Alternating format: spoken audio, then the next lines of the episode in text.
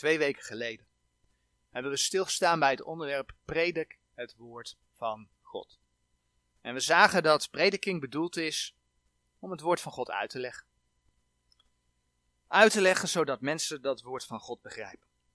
En dat woord van God, dat is er dan niet om mensen naar de mond te praten. Maar we zagen dat het is om te leren. Maar ook om te wederleggen, te bestraffen en te vermanen. We hebben dat gezien in 2 Timotheus 4. We zagen in Nehemia dat het volk Israël huilde toen ze het woord van God hoorden. Waarom huilden ze? Ze huilden omdat ze tot inkeer kwamen van hun foute handel en wandel. Ja, en dat dat woord van God dan soms ook pijn kan doen. Blijkt uit het feit dat de Heer aangeeft in zijn woord dat het gesproken woord met zout besprengd moet zijn. Dus om bekering te bereiken is het soms nodig dat het woord van God ook hard binnenkomt. Daar is dan weer het gevolg van dat je daardoor gaat groeien als je daarmee aan de slag gaat. Als je daar iets mee doet. Dan ga je geestelijk groeien. En dat is het uiteindelijke doel. Dat is het uiteindelijke doel van prediking, dat mensen geestelijk groeien. Nou, afgelopen week stonden we stil bij het thema bid en gij zult ontvangen. We zagen diverse bijbelversen waaruit je, als je die teksten uit de context haalt, zou kunnen concluderen dat als je een kind van God bent, dat je dan de belofte hebt dat als je hem iets vraagt, dat hij je dat ook altijd geeft. Nou, allereerst is het goed om te beseffen, en die tekst die staat hier nog een keer op de dia, Hebreeën 4, vers 16, dat je met al je noden tot de troon der genade mag gaan. Zodat je barmhartigheid en genade vindt om geholpen te worden. Dat is wel een belofte. Maar dat neemt niet weg dat je niet altijd alles krijgt wat je hart begeert. En we hebben die bewuste teksten in de context bekeken en gezien dat we dan ook geen belofte hebben dat we altijd alles maar zo krijgen. En sterker nog, we hebben het vaderschap van de Heere God vergeleken met een aardse vader. Een aardse vader die ook goed voor zijn kinderen wil zorgen. En dat betekent dat een aardse vader een kind soms iets niet geeft. Omdat het nog niet het juiste moment is. Of omdat het kind iets moet leren. Maar soms ook heel gewoon om het kind te beschermen. En we zagen dat het bij de Heere God precies zo werkt. En soms kan het antwoord op een gebed om een van die redenen dan ook nee zijn. Als kind van God mag je weten dat de Heer voor je zorgt. Hij is je vader. Hij zorgt voor je. Maar hij laat in zijn woord ook zien dat hij eigenlijk van je verlangt dat je, eigenlijk, hij verlangt van je dat je tevreden bent. Met voedsel, kleding en onderdak. En dan is dus de vraag, leer je net als Paulus roemen in je zwakheden? Nou, dat is niet makkelijk. Dat is absoluut niet makkelijk. Maar sta je daarvoor open? Sta je daarvoor open om te leren te roemen in je zwakheden? En het mooie is, als je dan, zoals de Heer zegt, de dingen gaat zoeken die boven zijn, dat Hij ook Zijn begeerte in jouw hart gaat leggen. Je gaat dan veranderd worden door de vernieuwing van je gemoed, door de vernieuwing van je geest. Je wordt veranderd in je denken. En dat maakt, Romeinen 12 vers 2, dat je de goede en welbehagende en volmaakte wil van God leert begrijpen. Ja, dat heeft dan weer effect op je gebed. En dat heeft ook weer effect op gebedsverhoring. Als je dat zo hoort, ja, dan kan dat soms ook heel moeilijk zijn. als je een verlangen hebt en de Heer zegt nee, niet nu. En dan kom je in Gods woord of door de prediking van Gods woord misschien ook nog dingen tegen die tegen jouw vlees ingaan en die misschien ten dele wel met je verlangen te maken hebben. En dan hoef je echt niet te denken aan dingen die wij dan als zwaar bestempelen. Overspel, moord, hoef je niet aan te denken. Maar dan kun je denken aan hoogmoed, aan trots, liegen, roddel, boosheid. Of dat je een liefhebber van jezelf bent. Nou, al die dingen. En er zijn er nog veel meer te noemen hoor, maar ik noem een aantal voorbeelden. Kun je vinden in Efeze 4, vers 25, vers 26, vers 31. En 2 Timotheus 3, vers 2. Als je dat tegenkomt, bij jezelf, vanuit Gods woord, vanuit de preding, als je dat tegenkomt, dan kan dat best pijn doen. Het treft je. Alleen de vraag is dan, hoe ga je daarmee om? Nou, iets wat daar een hele grote rol in kan spelen, is je gevoel.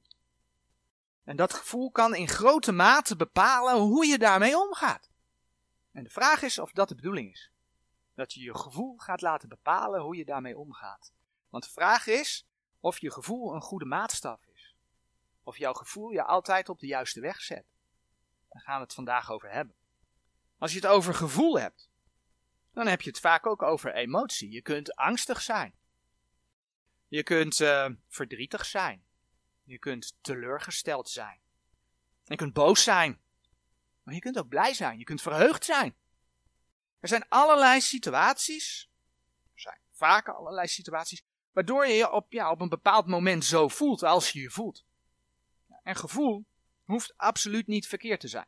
De eerste tekst die we opzoeken vinden we in Psalm 34. Psalm 34, vers 9. Gevoel hoeft absoluut niet verkeerd te zijn. Psalm 34, vers 9. Smaakt en ziet dat de Heere goed is.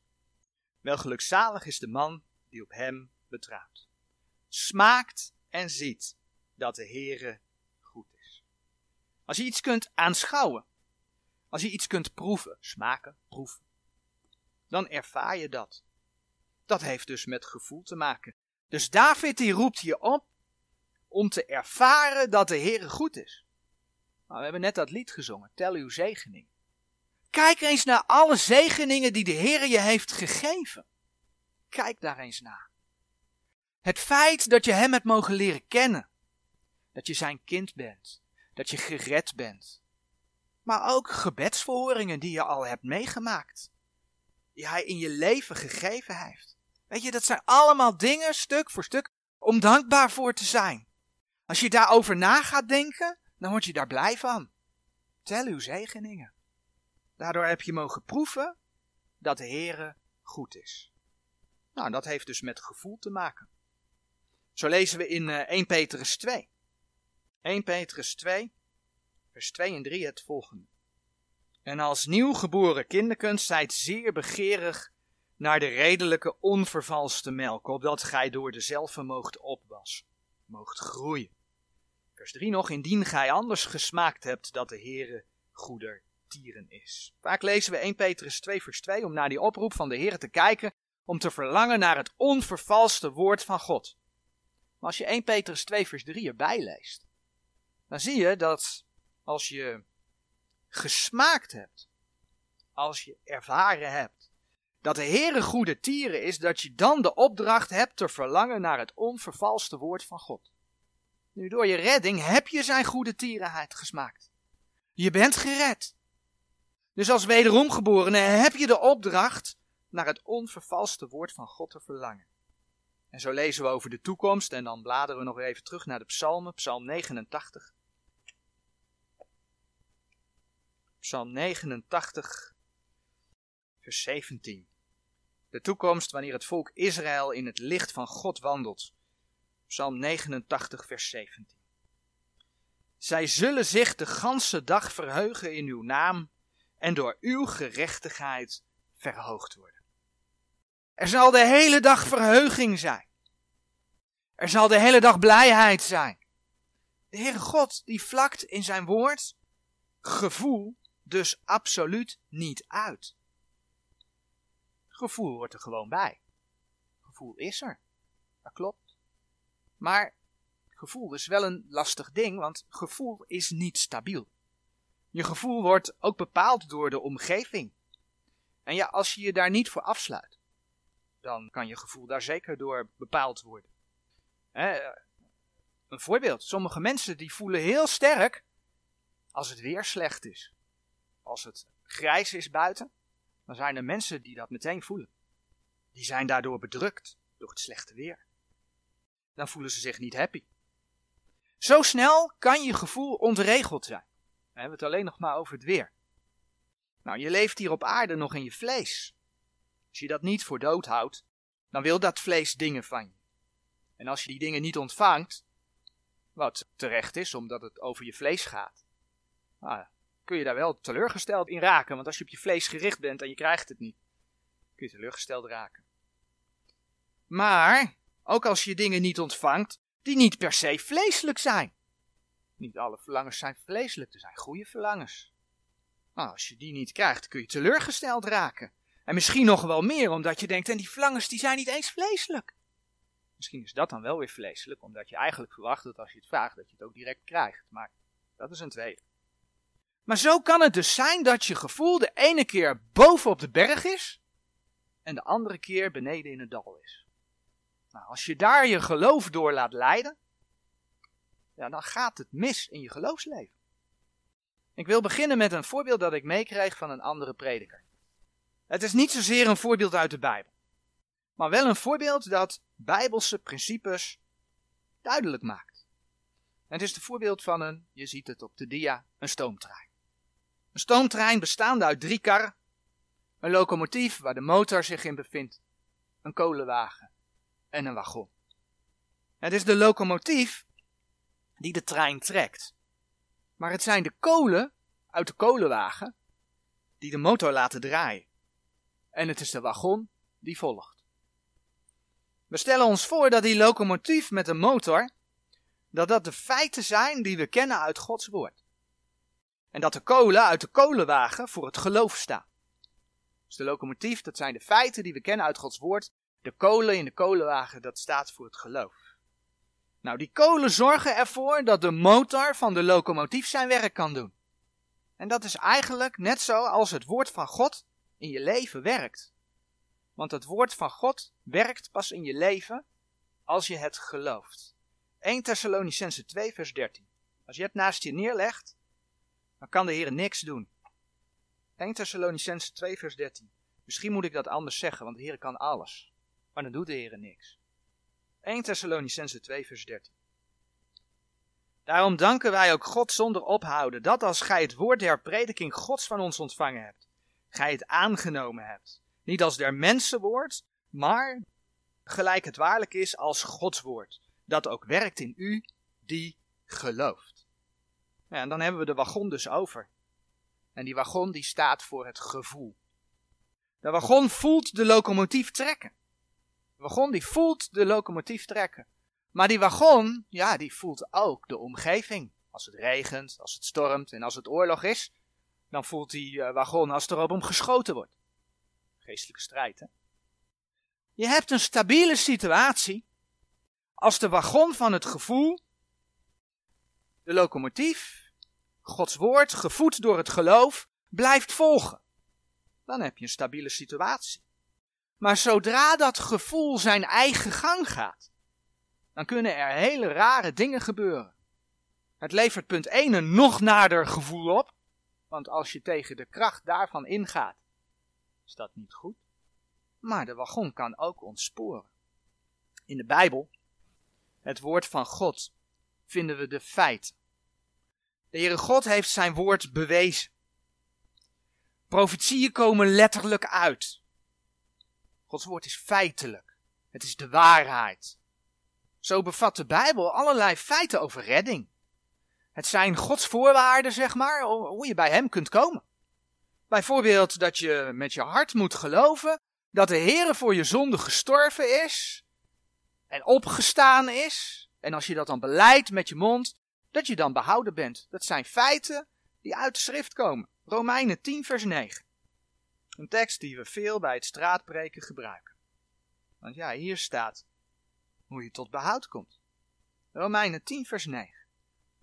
Namelijk indien gij met uw mond zult beleiden de Heer Jezus en met uw hart geloven dat hem God uit de doden opgewekt heeft. Zo zult gij zalig worden. De feiten zijn dat de mens zondig is. En dat de Heer Jezus Christus voor die zonde plaatsvervangend gestorven is. daar kun je ook Romeinen 3 vers 12 en Romeinen 5 vers 8 en 9 bij opzoeken. zijn meer versen natuurlijk.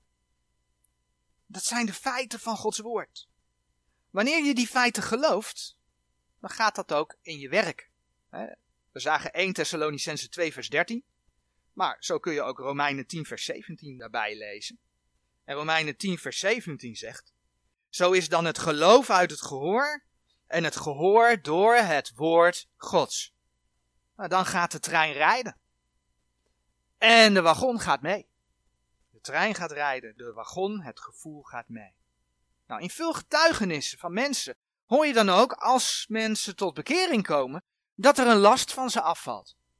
Hé, hey, dat is gevoel. Dat er een last van ze afvalt. Dat is gevoel en dat is dus gevoel gebaseerd op de feiten van Gods woord. Een vraag. Wat als deze mensen zich niet gered voelen? Wat als deze mensen zich niet gered voelen? Weet je, dan is er helemaal niks aan de hand. Want je wagon, die trekt die trein niet. Je gevoel trekt de trein niet. Je geloof is namelijk gebaseerd op de feiten van het woord van God. En je weet je door de feiten van het woord van God gered. Want je hebt met je hart geloofd dat de Heer Jezus voor jouw zonde gestorven en opgestaan is. En als je dat beleidt met je mond, zegt de schrift, dan zul je zalig worden. Dat is geloof, dat is tot bekering komen. Dus als je gevoel daarom wat voor reden dan ook niet in meegaat, no problem. 1 Johannes 5 vers 13 zegt. 1 Johannes 5 vers 13 zegt.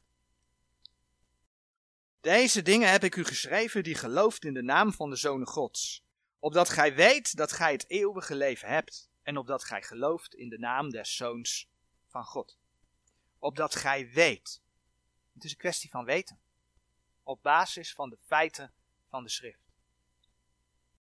En dan kan het nog steeds gebeuren hè, dat je gevoel niet altijd boven op de berg is, als gelovige. Want ook als gelovige heb je zwakte. En zoals de wagon ook de regen op zich voelt neervallen, zoals de wagon ook een storm voelt waaien, zo kan dat ook effect hebben op jouw gevoel als gelovige. Maar als je blijft geloven en als je blijft vertrouwen op die feiten van het woord van God, als je daarop gericht bent, dan zullen die gevoelens, net als de wagon, misschien achter je aanwiebelen, maar je trein zal niet ontsporen. Want je bent gericht op die feiten van het woord van God. Maar wanneer wordt dat gevoel dan een probleem? Dat gevoel gaat een probleem worden op het moment dat mensen zich goed voelen. En ja, zich misschien wel gered voelen. Waarom gered voelen? Nou, ze denken dat ze het wel goed doen. Voelt goed, hè? Ik heb vandaag een goede daad gedaan. Vindt God vast goed. Wauw. Maar is niet wat de schrift zegt. Niet door goede werken, zegt de schrift. Dus dan kun je nog zo goed voelen, dicht bij God voelen, omdat je goede dingen gedaan hebt. Dat werkt niet. Niet volgens de schrift. Dan ben je niet meer met de feiten van de schrift bezig. Als mensen niet geloven met het hart dat Jezus Christus voor hun zonde gestorven en opgestaan is, dat niet beleiden met hun mond, ja, dan zijn ze niet behouden. Dat is wat de schrift laat zien. Zij doen niets met de feiten van Gods woord. En Johannes 3, vers 36, tekst die we ook wel vaker aanhalen, maar wat hier toch duidelijk is, wat hierbij hoort. Johannes 3, vers 36. Die in de zoon gelooft, die heeft het eeuwige leven. Maar die de zoon ongehoorzaam is, die zal het leven niet zien. Maar de toren gods blijft op hem. Ja, ook dat is een feit. Een feit die je vindt in Gods woord. Wat laat dit alles zien? Nou, dit alles laat zien dat je wel gevoel hebt. En dat het heel fijn is als dat gevoel meegaat. Maar ja, de waarheid is dat je soms tegenslagen meemaakt en dat het gevoel lastig is soms. Maar gevoel speelt dus geen enkele rol in redding. En daarom moet je jezelf de vraag stellen of je geloof gebaseerd is op je gevoel, of dat je geloof gebaseerd is op de feiten van het woord van God. En feit is, als je dus naar dat rijtje kijkt van feit, geloof en gevoel, dat gevoel dus op de laatste plaats staat. Ja, gevoel hoort erbij, dat zagen we. Maar gevoel hoort zijn plaats te kennen. 2 Korinthe 5 vers 7. 2 Korinthe 5 vers 7. Want wij wandelen door geloof en niet door aanschouw. Nou, daar komt het woordje gevoel niet in voor in die tekst. Maar duidelijk is wel dat we behoren te wandelen door geloof. En niet door aanschouwen. Nou, dan kun je ook denken aan de dromenwereld die je vandaag de dag heel vaak aangehaald hoort worden. Nee, wij behoren te wandelen op basis van de feiten van Gods woord. En zo is het dus ook met gevoel. Als je moet wandelen door geloof, moet je zeker niet gaan wandelen op je gevoel. Zojuist hebben we bekering als voorbeeld genomen. Maar dit alles geldt ook in het leven van de wederom geborenen. Je moet je ook in je geloofsleven, ook in je geloofsleven laten leiden ja, door het geloof in de feiten van Gods woord. Geloof geeft ook een vaste grond. zegt Gods woord. Hebreeën 11 vers 1. Hebreeën 11 vers 1. Geloof geeft een vaste grond, oftewel geloof maakt je stabiel. Hebreeën 11 vers 1. Het geloof nu is een vaste grond der dingen die men hoopt en een bewijs der zaken die men niet ziet. Nou, om te beginnen met ons voorbeeld van de trein. Wat als je je gevoel gaat volgen? Nou, als je je gevoel gaat volgen, dan rijdt de trein niet. Want het krijgt geen kolen. Het krijgt geen geloof. En zoals we zagen, hè, werkt het woord van God in je als je het gelooft. 1 Thessalonicense 2 vers 13. Nou zijn er diverse stromingen die voor een groot deel bezig zijn met het gevoel. En twee weken geleden in de boodschap over Predik het Woord noemde ik de gemeentegroeibeweging. En daarbij noemde ik ook de charismatische beweging. Zij zijn zo op het gevoel gericht dat ervaring maatstaf is geworden. Gods woord verdwijnt naar de achtergrond of wordt vervangen door positieve praatjes. Mensen gaan niet meer handelen omdat ze Gods woord gelezen hebben, maar omdat ze iets ervaren hebben. Dat ze iets gezien hebben. Wandel door het geloof, niet door aanschouwen. En ja, ook in die kringen werkte wel wat. Absoluut. Maar vergis je niet. Als we 2 Korinthe 11 vers 14 opzoeken, dan zien we namelijk dat de Satan kan verschijnen als een engel des lichts. We hebben het in het eerste uur al genoemd, nu gaan we dat vers lezen. 2 Korinthe 11 vers 14. En het is geen wonder, want de Satan zelf verandert zich in een engel des lichts. Het gaat over de context, valse apostelen die bedrieglijke arbeiders zijn. Nou, dat is geen wonder, want de Satan zelf verandert zich als een engel des lichts. Het lijkt zo mooi wat er gebeurt. Volle zalen, de hele zaal die dendert op en neer. Eens kijken wat een kracht er aan het werk is. Allemaal gericht op het gevoel. Het is verleiding van de vijand van God. En je ziet het aan het feit dat het woord van God daar vaak naar de achtergrond verdwijnt. Dat het woord van God niet geaccepteerd wordt. Dat het woord van God aangepast wordt. Dat het woord van God misschien wel helemaal verdwijnt. En dat is het gevolg als je dus kiest voor het gevoel. Gerichtheid op het gevoel. Dus als je geloof niet gebaseerd is op de feiten van Gods woord, dan word je verleid door de duivel, door de vijand van God. Een heel simpel voorbeeld. Je kunt als gelovige in Christus nog zo het gevoel hebben dat God je zegent. Dat God je zo zegent dat je gewoon zeker weet, denk te weten, sorry, dat je rijk gaat worden. Dat is je gevoel. Nou, breng daar maar eens iets tegen in als iemand zo'n gevoel heeft. Maar weet je, als we het over de feiten van Gods woord hebben, die belofte, die staat niet in Gods woord. Ja, ja, ja, er staat een belofte in Gods woord dat er iemand rijk werd. Dat is koning Salomon. 1 Koningen 3 vers 12 en 13, daar kun je dat vinden. Maar die belofte is er niet voor de gelovigen van het lichaam van de Heer Jezus. Vorige week, ik heb het al eerder genoemd, zagen we dat de Heer vraagt dat je tevreden bent als je voedsel, kleding en onderdak hebt. 1 Timotheus 6 vers 8. Als je dan toch op je gevoel afgaat, want ik voel me zo gezegend en God gaat mij rijk maken, dan word je misleid door de vijand van God. En dat maakt het ook zo gevaarlijk wat sommigen doen. Als ze een tekst voor zichzelf willen, dat de Heer tot hen spreekt. Ze dan de Bijbel open doen en dan lezen. Oh, dat is de tekst die God aan mij geeft. En dan is dat toevallig 1 Koningen 3 vers 12 en 13, dat hij rijk wordt. Belofte aan koning Salomon. Betekent dan dat je rijk gaat worden? Nee, absoluut niet. Want die belofte is er niet voor de gemeente. Nou, hoe werkt het dan wel? Vul je met Gods woorden. Probeer elke dag te lezen in Gods woord. En een advies, probeer die Bijbel jaarlijks helemaal te lezen. Want dan krijg je hem elk jaar langs. Dan leer je Gods woorden kennen. En als je dat trouw doet, dan zul je merken dat de Heer je allerlei algemene waarheden uit zijn woord duidelijk maakt. Hoe zijn plan werkt. Maar dat hij ook heel duidelijk gaat maken welke teksten voor jou als lid van de gemeente van Jezus Christus van toepassing zijn. En ja, dat kunnen ook geestelijke toepassingen zijn. Uit het Oude Testament bijvoorbeeld. Maar dat zijn dus niet de teksten zoals 1 Koningen 3 over rijkdom. En zo zijn er veel meer teksten die je niet maar zo één op één op de gemeente kunt betrekken. Omdat het de boodschap aan de gemeente in de brieven van de apostel Paulus tegenspreekt. En het is geen tegenspreken, maar het is God die in een andere bedeling handelt.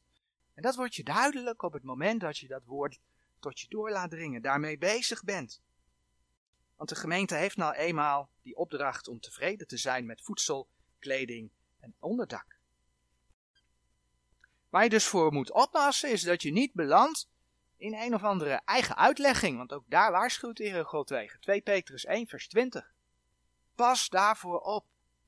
Maar de kwestie van het gevoel, dat we ons daar niet door moeten laten leiden, die geldt ook voor ons. Ja, die geldt ook voor jou.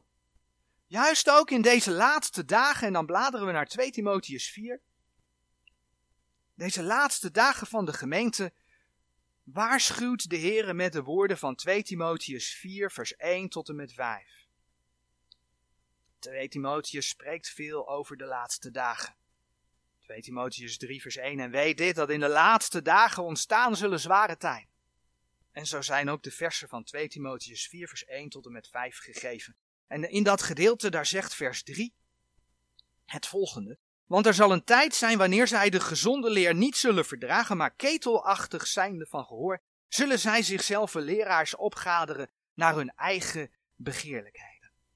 Het gaat dus om mensen die de gezonde leer niet verdragen, niet meer verdragen, die zich zoals 2 Timotheus 4 vers 4 zegt, van de waarheid gaan afwenden. Dus het gaat over gelovigen die ketelachtig zijn. Wordt niet tegen ongelovigen gezegd. Het gaat om gelovigen die kittelorig zijn of ook wel licht geraakt zijn. En mensen willen dan niet horen, willen niet horen wat de schrift zegt en zoeken eigenlijk bevestiging van wat ze zelf denken. En dan zie je dat ze dat vaak bij anderen gaan halen. Krijg ik het bij mijn prediker niet voor elkaar, dan ga ik naar de prediker van een andere gemeente om mijn verhaal te doen. Misschien begrijpt hij mij wel. Eigenlijk volg je dan je eigen begeerlijkheden. En ja, dan is daar ook wel een Bijbeltekst bij te vinden. We begonnen deze boodschap door te constateren dat het best lastig kan zijn als de schrift of als prediking vanuit de schrift je persoonlijk raakt. Bijvoorbeeld op het gebied van hoogmoed, trots, liegen, roddel, boosheid. Of dat je een liefhebber van jezelf bent. Als dat binnenkomt. Nou weet je, als dat binnenkomt, dan komt dat binnen als harde woorden, want het gaat over jou. Dat kan pijn doen. En dan is de vraag, hoe ga je daarmee om? En dan lees je bijvoorbeeld Spreuken 12, vers 25.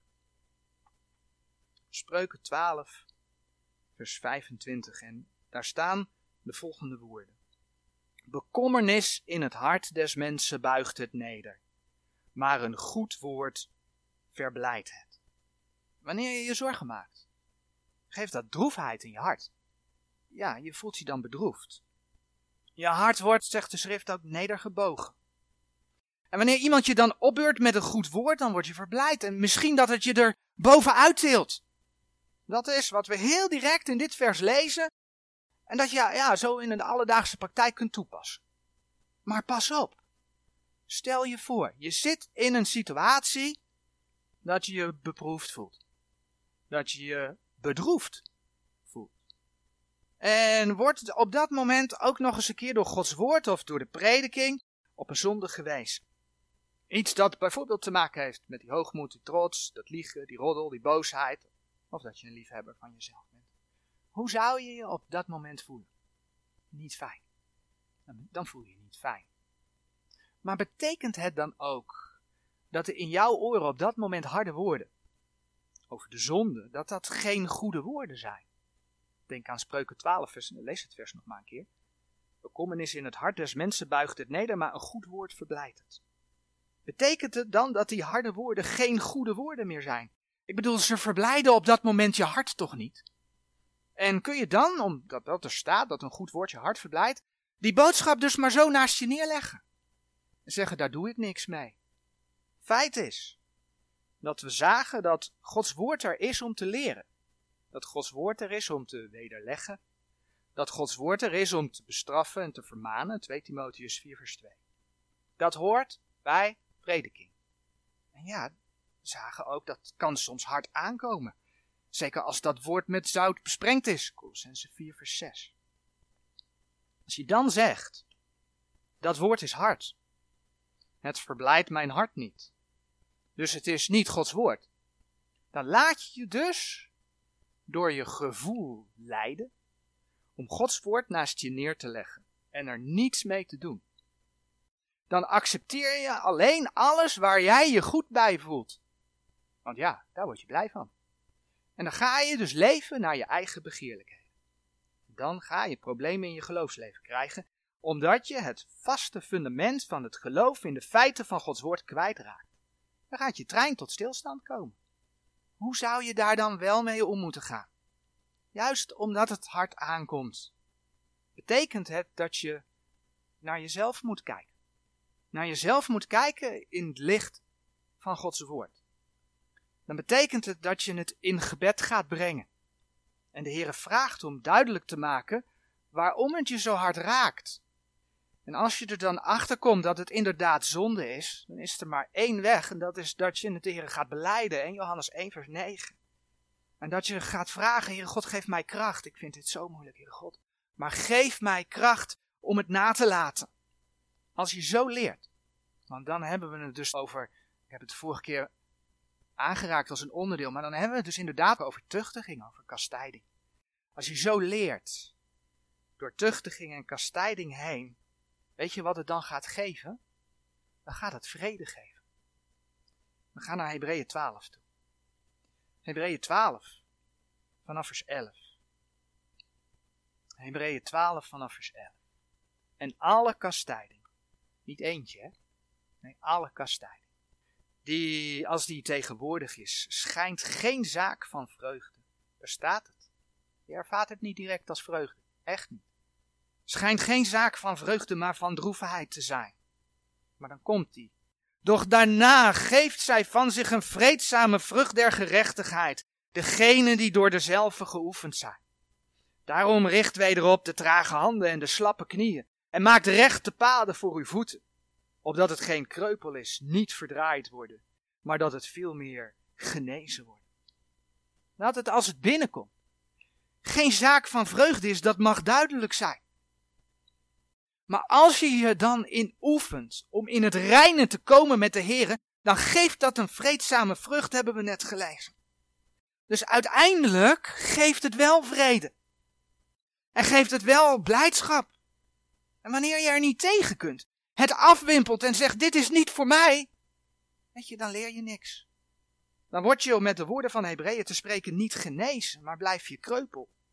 En zul je, dat hebben we net gelezen in Hebreeën 11, vers 13, dan zul je zelfs verdraaid worden, staat er. En, en dat betekent dan dat het nog erger wordt.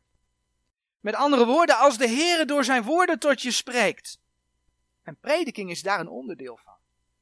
Kijk maar in Efeze 4. Accepteer die woorden en oefen je daar dan in. En richt wederop de trage handen en de slappe knieën en maakt rechte paden voor uw voeten. En weet je, dat kan alleen maar als je je niet laat leiden door je gevoel, maar als je je geloof baseert op de feiten van de schrift. Dan kan dat. En als we naar Spreuken 12, vers 25 kijken, dan mogen we weten dat het woord van God altijd goed is. Het woord van God is altijd goed. Want het woord van God is de waarheid. Johannes 17, vers 17. Laten we Psalm 119, vers 129 lezen. Lees heel Psalm 119 voor jezelf door en dan kom je erachter dat de psalmist schrijft over verdrukking die hij ervaren heeft, maar hoe juist die verdrukking hem geleerd heeft om op de Here te zien, om zijn woorden te leren kennen. En dan zegt Psalm 119, vers 129. Uw getuigenissen zijn wonderbaar. Daarom bewaart ze mijn ziel. Het is dus niet zo dat je aan je hart kunt aflezen dat het woord van God goed is. En dit is uit het woord wel voor mij en dit is uit het woord niet van mij. Nee, want het hele woord is Gods woord. Dus je kunt niet aan de blijdschap van je hart aflezen of het woord van God goed is. Nee, weet je, het woord van God is goed. En omdat het woord van God goed is, verblijdt het je hart. Het zal je dus blijdschap geven als je het aanneemt, als je het gelooft. Want dan werkt het ook in je. Ook als dat tijdelijk door droefheid heen is. Want dat is het. Je moet er overheen kijken, met de Heer overheen kijken. Je mag Hem benaderen. Je mag tot zijn troon gaan om genade te vinden en barmhartigheid te vinden om geholpen te worden. En het is alles op zijn tijd. Als je in die afhankelijkheid mag leven, weet je dat je met al je noden naar hem toe mag. En weet je dat je in afhankelijkheid van hem mag leven. En dan komt er een tevredenheid, omdat je weet dat God alle dingen in zijn handen heeft. Dan kijk je naar de zegeningen die hij je gegeven heeft. Hij heeft je gered. Hij zorgt voor je. Je hebt meegemaakt dat hij gebeden verhoord heeft. En dan weet je dat hij ook in de toekomst voor je zal zorgen. Als je je richt op de feiten van Gods woord en niet op je gevoel. Amen.